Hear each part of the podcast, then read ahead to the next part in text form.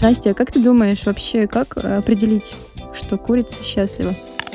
Если цесарки, они кричат, когда им хорошо, когда им страшно, когда им плохо, в принципе, стоят, просто кричат. Это, знаете, как кошка, когда она довольна, она мурчит громко, глубоко. Вот, ну, с примерно то же самое. Они, конечно, мурчат, но они говорят, круто.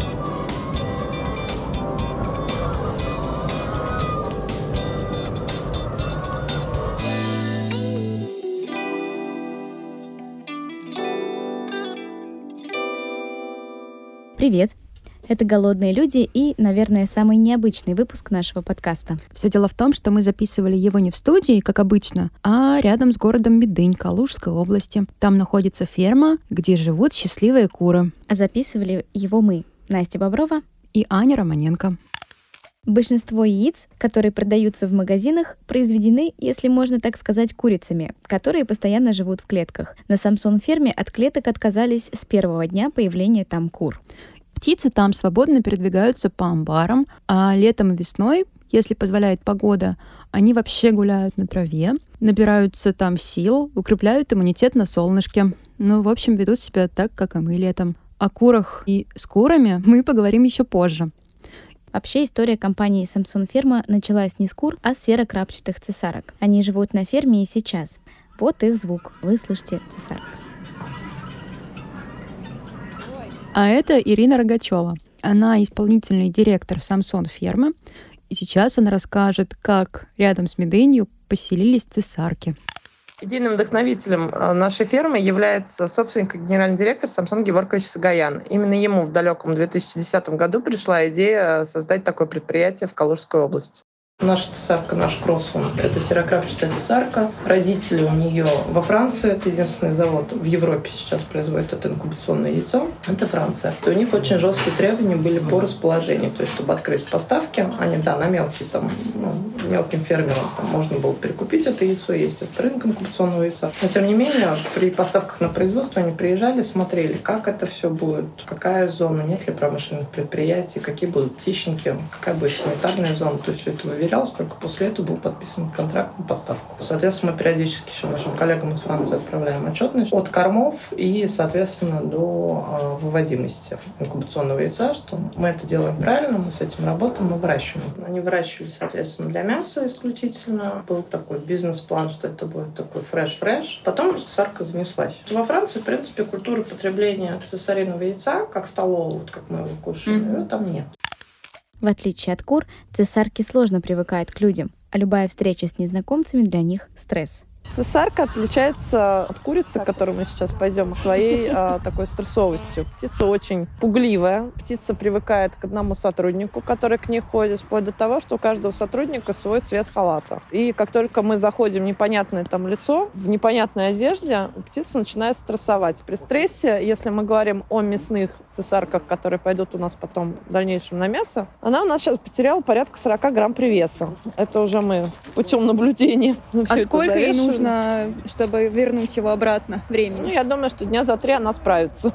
Нормально. Мы не будем больше к ней ходить, она наберет. Это не критично, это просто, ну, такой факт вот у нее есть. Соответственно, цесарка, которая у нас будет э, на яйце, если вот она получит такой стресс, как получили сейчас то поголовье, к которому мы заходили, у нас яйца не будет там порядка трех 5 дней. То есть она либо будет его очень мало, а часть какая-то перестанет нестись вообще на это А время. сколько времени она привыкает к новому ну, человеку? Ну, мы стараемся сделать как? У нас, допустим, от момента инкубации, как они вылупились, к ней сразу представляется человек, который занимается этим цехом. Поэтому она его видит фактически с рождения, можно сказать. Угу.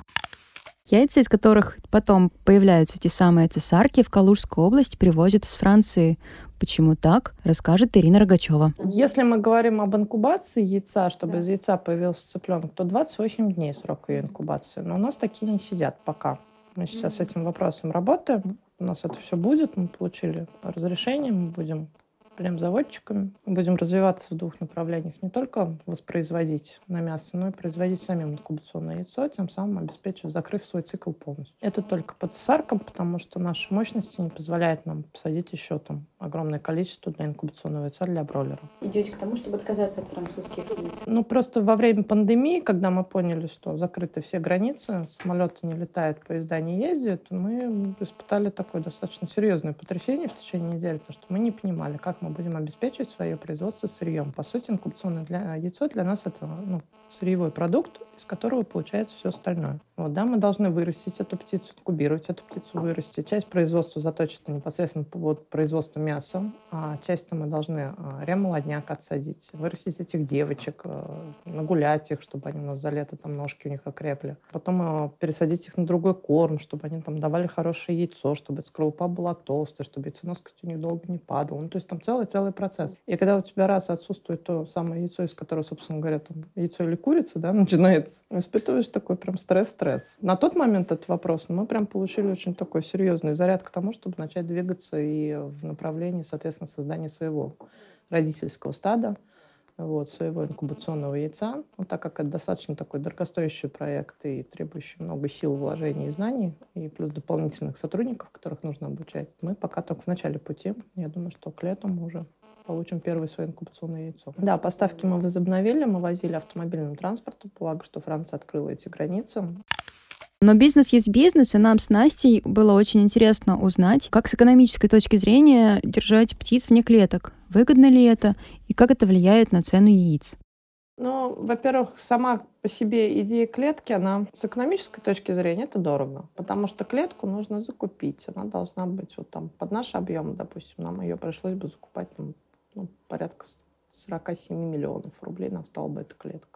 Это с точки зрения экономики. С точки зрения, соответственно, вообще продукта, курица, которая ходит, вот она ходит, она топчет ноги, у нее жизненный цикл больше, чем у той, которая сидит в клетке. Вот это однозначно. То есть она не ломает себе ни ноги, ни крылья, но они просто ходят и ходят. То есть для них это естественная среда, естественное передвижение. Мы отказались от всех новомодных э, подстилок, мы посадили их на сено. Если а, все наши птицефабрики, которые птичники, там, в огромном количестве клеток, а, соответственно, там, в 5-6 ярусов вдруг решат перейти, допустим, да, на бесклеточное содержание, что мы получим? Мы получим жуткий дефицит товара и огромную на него стоимость. Друзья, ну и хотелось бы, конечно, глубже погрузить вас в историю вопроса, чтобы вообще было понятно, откуда взялась история с яйцами от кур бесклеточного содержания, рассказать о том, что такие яйца были во вкус ввели с момента его основания и рассказать о том, как мы работаем с поставщиками в этом направлении. Поэтому сейчас слово нашему технологу Кириллу Полякову. Эти яйца существуют в вкусвилле с момента основания первых четырех магазинов. Вообще, это самые первые яйца, которые появились в вкусвилле, в принципе. Mm-hmm. То есть появились перепелиные яйца, яйца куриные. Первые яйца, которые появились, это яйца крупнопольного содержания. То есть там было четыре магазина. И ну, как-то нам не хотелось на тот момент работать с тем же самым яйцом, которое э, лежало там на масс-маркете, в ритейле, тут фабрик. Мы сразу заключали микродоговоры на большие поставки с фермерами. На тот момент нам подходил практически любой фермер, потому что четыре магазина обеспечить было достаточно легко. Угу. Дальше история развивалась так. То есть в какой-то момент, там, я не помню, году, наверное, 15 14 мы пришли к тому, что покупатели на тот момент они могли взять только яйцо фермерское, а, так сказать, домашнее, которое mm-hmm. сейчас называется там яйцо кур на более содержание. Да? И э, мы пришли к выводу, что в принципе некоторым людям, некоторым нашим покупателям, в общем-то, не так важно, например, mm-hmm. брать именно вот такое яйцо. То есть есть какая-то потребность у них брать то же самое яйцо, которое они э, могут взять тоже метро там, да, mm-hmm. и э, мы стали работать с крупными производителями, да, и у нас появилась яйцо товарное, так называемое mm-hmm. промышленное яйцо. С, э, сначала это были небольшие фабрики, теперь это уже крупные, всем понятные производители, которые представляют большой ритейл и, в принципе, известные везде. У нас такое яйцо тоже есть, мы, безусловно, проверяем, оно проходит все наши стандарты качества, там, э, испытания там, показателей безопасности, на антибиотики, mm-hmm. там, на, на, все, на все на свете. То есть мы э, ведем с ним тоже качественную работу, но это яйцо, оно под нашу торговую марку, но оно от большой больших фабрик, и, соответственно, цена на него, она играет по сезону, естественно, там мы ну, стараемся предоставлять там, самые, самые лучшие цены, mm-hmm. естественно, дешевле, чем яйцо от птицы домашнего напольного содержания. Поэтому яйцо сейчас есть и такое, и такое, причем в яйце товарном, промышленном у нас там аж три категории. Это вторая первая отборная, mm-hmm. там, да, как в принципе и везде. Но, э, тем не менее, э, мы э, ни разу не потеряли потребителя на домашнее яйцо. Mm-hmm. Потребитель только растет э, со временем. Просто у нас добавились покупатели, которым, может быть, там, ну, кто-то хочет более доступный продукт взять, да, и мы вот его предлагаем достаточно большим объемом. Яйцо у нас сейчас представлено и такое, и такое. А вот, насколько я понимаю, этим летом что-то изменилось, и как будто бы стало больше поставщиков, которые да, поставляют да, яйца. Вот расскажи дело об этом. В том, что, дело в том, что в процессе роста э, компании, да, этого поставщика, mm-hmm. как бы, ну, его в любом случае не хватало. И мы привлекали дополнительно фермеров и производителей, которые также выращивали яйцо э, на полном содержании, там, да, и, но не все фермеры имели только напольные цеха, некоторые, а некоторые фермеры имели там 50 на 50, каких-то mm-hmm. были там и клеточное содержание, а, и напольное, да, и мы, а, значит, за последний там год провели достаточно большую работу. Мы э, договорились со всеми фермерами, что они все свои цеха переоснастят на, на фолку. Когда мы закончили переоснащение всех фермеров, э, с кем мы сотрудничаем mm-hmm. на полке, э, мы э, решили, что наше яйцо будет переименовано, там, да, и оно mm-hmm. теперь будет не просто там, домашнее, да, а там, как оно сейчас называется, там птицы э, напольного содержания. В кормлении, по большому счету, ничего не изменилось изменился, действительно, там то, те же производители, там та же система кормления, да, только mm-hmm. теперь э, фактически э, мы подчеркиваем, что мы услышали, что ну, очень многим людям это важно, что э, ну, есть действительно там покупательский запрос, во-первых, гуманное, более гуманное mm-hmm. содержание птицы, во-вторых, там есть ряд утверждений, исследований о том, что это птица, которая более свободно, вольготно двигается, там у нее состав яйца, яйца может быть даже более там, богат, там, да, mm-hmm. но это, это все как бы не, нельзя утверждать, потому что там прям научных исследований каких-то прям э, я, я не видел mm-hmm. вот, на эту тему. Ну, как бы, покупательский запрос был, был резонанс, и, соответственно, была поставлена такая задача. А отсутствие маркировки связано только с тем, что это ручной труд? Там тут нет таких условий? Есть, тут есть нюансы. Дело все в том, что покупательский резонанс в отношении того, что яйцо имеет маркировку, он нам дал mm-hmm. как бы понять, что люди не доверяют домашнему или там яйцу напольного содержания, да, если оно маркировано. Мы сменили систему этикетки, теперь она будет с контролем э, вскрытия, то есть упаковку нельзя будет так просто открыть. Ну, она продолжает быть прозрачной, то есть mm-hmm. видно. Она пластиковая. Да, она пластиковая и прозрачная. Mm-hmm. Да. Именно поэтому, кстати говоря, что это говорится, да, многие спрашивают, вот вы вроде как э, экологически там mm-hmm. направленная компания, мы действительно очень много делаем в части там смены упаковки, там на перерабатыванию, там mm-hmm. из вторичных картонов и так далее, да. Там, например, у нас все промышленное яйцо, оно только перерабатываем mm-hmm. там в разлагаемой упаковке, там, да, из вторичного картона mm-hmm. сделано, да. Почему этого нет в домашнем яйце? Здесь ответ простой, потому что у покупателя есть непреодолимая потребность посмотреть на яйцо Проверить. в коробке. Бумага не бывает прозрачной. Сколько мы не искали, мы не нашли прозрачной бумаги.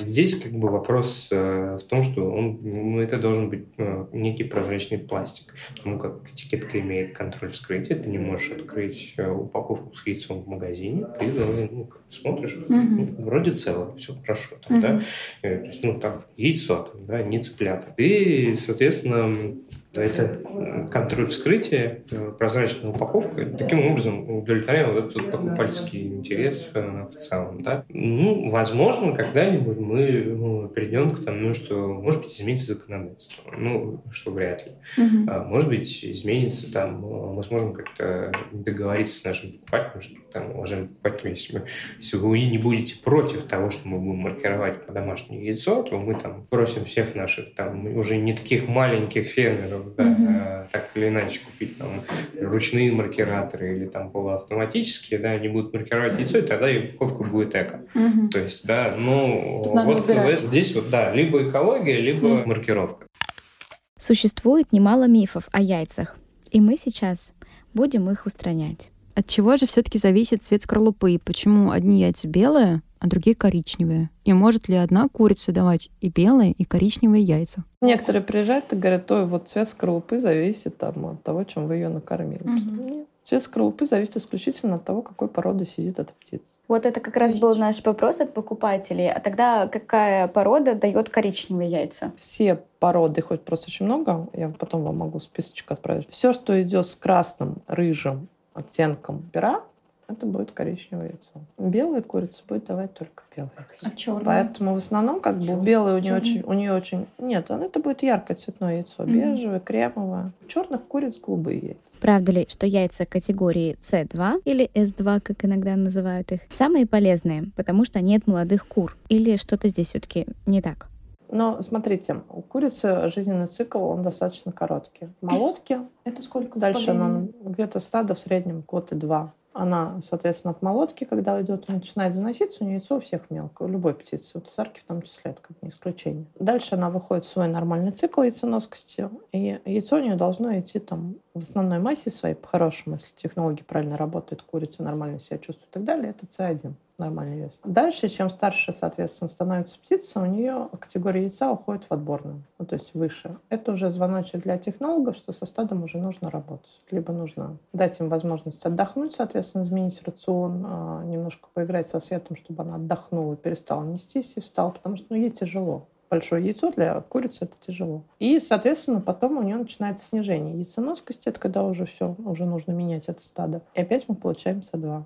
Поэтому mm-hmm. в какой момент вы получили свое С2? Не факт, что это будет от молотки. Что сами куры думают о своей жизни? Мы с ними пообщались и задали им один фундаментальный и пару довольно простых вопросов. Уважаемые куры, расскажите, что было первым, курица или яйцо?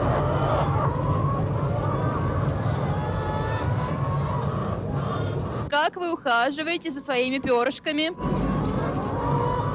Расскажите нам правду. Кто из ваших сотрудников ваш любимчик?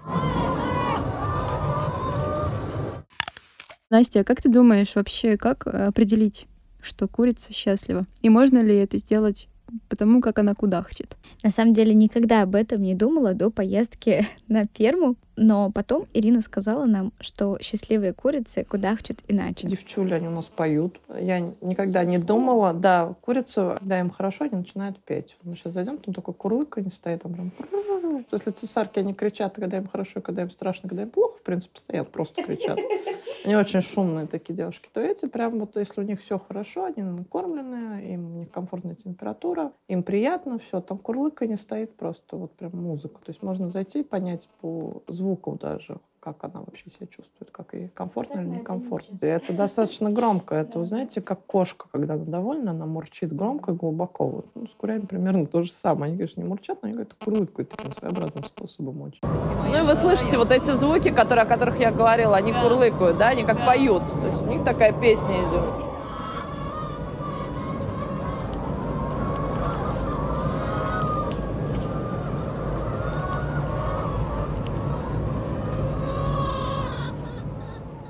Когда мы зашли в цех, в котором бегают эти курочки, я действительно подумала, что тот звук, который они производят, не очень похож на тот звук таких нервных куриц, которых я когда-либо видела в деревне. Вы спросите, почему в деревне мои курицы были нервными? Я вам скажу, потому что у них было много отвлекающих факторов. Всякие собаки, коты и прочие э, ребята, которые мешали им жить. Ну, не знаю, Настя, я с тобой не согласна. Возможно, у меня в деревне все куры тоже счастливые, но не кудахтали абсолютно так же, как и те курицы, которые были в этом амбаре.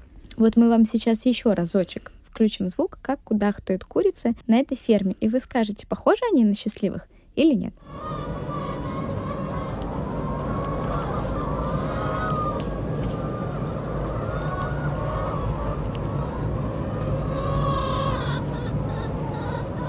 На самом деле было очень здорово туда приехать, потому что никогда до этого я не была на хозяйствах-хозяйствах. Конечно, я была в деревне, и я видела, как там выглядят курицы. И могу сказать, что те курицы, которых я увидела в хозяйстве, были совершенно не менее счастливыми, упитанными и очень даже роскошно выглядящими. Лучше, чем мы с Настей. Точно и лучше, чем мы в тот день, точно, когда мы ехали из Салариева в 8 утра. На самом деле атмосфера была какая-то очень дружественная. То есть было видно, что на самом деле работники любят своих куриц, они к ним относятся как-то, э, они даже их как-то ласково называют. И вообще Да. э, там помимо куриц есть еще гуси. И мы узнали, что любимый сотрудник гусей — это тракторист, потому что именно он привозит еду этим ребятам. А цесарки, они очень нервные, и они очень ими дорожат, и лишний раз их не дергают. А я вообще впервые в жизни увидела цесарок. Я вообще не знала, что есть такие птицы. Да, на самом деле я тоже никогда вживую цесарок до этого не видела. И нам потом предложили попробовать яйца цесарок, дали нам целую коробочку. Такие вот плюсы от нашей профессии. И на вкус они, честно говоря, не особо отличаются от куриных, на мой взгляд, но они крупнее. А мне показалось наоборот, они мельче. Но у них другая скорлупа.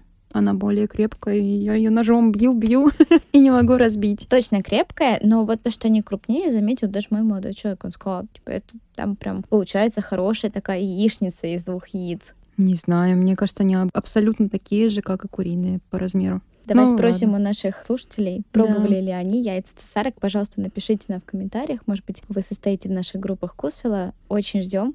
Интересно просто, отмечаете ли вы для себя какую-то разницу во вкусе или там, не знаю, в консистенции. Насколько я могу судить по личному опыту, бизнес России — это то, чем ты дышишь, живешь. И очень круто видеть, что люди, которые там работают, не только там директор, но и простые работники очень любят свое дело, ну, как бы любят то, чем они занимаются, и говорят об этом. Кстати, об этом. В коридоре мы поймали главного ветеринара Татьяну Владимировну Дюжеву. И вот что она нам рассказала. У нас очень молодой коллектив. Ребята грамотные. Ребята, которые, я не знаю, я бы вам сказала, что они живут здесь. И никакой у нас нету этой, чтобы уходили, приходили, да, текучки. Вот устаканенный вот такой коллективчик. Да все бывает. Бывает все. Ну вот садимся за стол, покричим, поругаемся. И вот в этом вот во всем приходим к одному решению. Ребята, встаем, засучиваем рукава и вперед. Вот и все. Вот так работаем. На самом деле на ферме есть не только цесарки, курицы и гуси с утками. Там еще есть осел,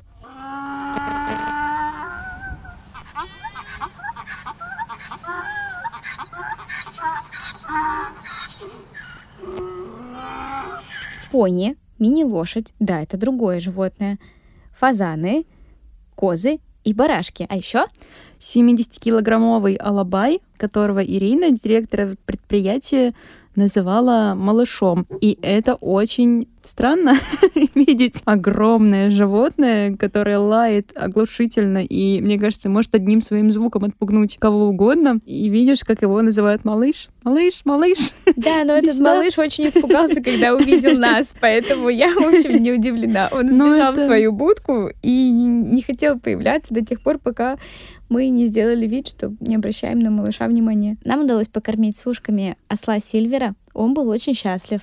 Да, и мини-конь Боря постоянно рвал землю своим копытом, пытаясь выпросить у нас еще больше лакомств и вкусняшек. Ань, как ты думаешь, могла бы ты завести свою ферму и разводить там тоже коней, барашков, гусей? Настя, Видишь себя вот в этой идиллической деревенской Дерев- картине? вообще, Настя, у меня есть голубая мечта. Я мечтаю, что когда я наконец закончу все эти попытки построить успешную медиа-карьеру и вообще карьеру, я вернусь в свою родную деревню, Дубровочку, и э, буду там растить кур. Не знаю насчет коней, коз, лошадей. Наверное, нет, потому что на них нужно много сил.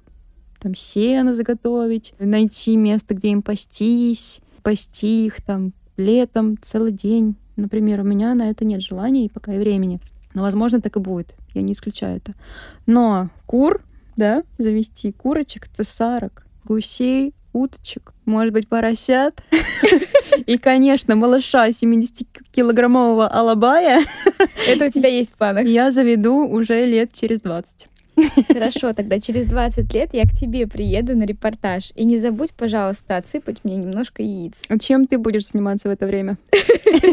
Я уже тогда построю свою успешную медиакарьеру. Вот блин! Встретимся на премии ТЭФИ, куда я буду поставлять яйца. В следующем выпуске. Та-та-та-та-та. Она его спросила. Донесешь арбуз? Он сказал, донесу. Тогда она спросила, может, еще и женишься? Он сказал, женюсь. И женился.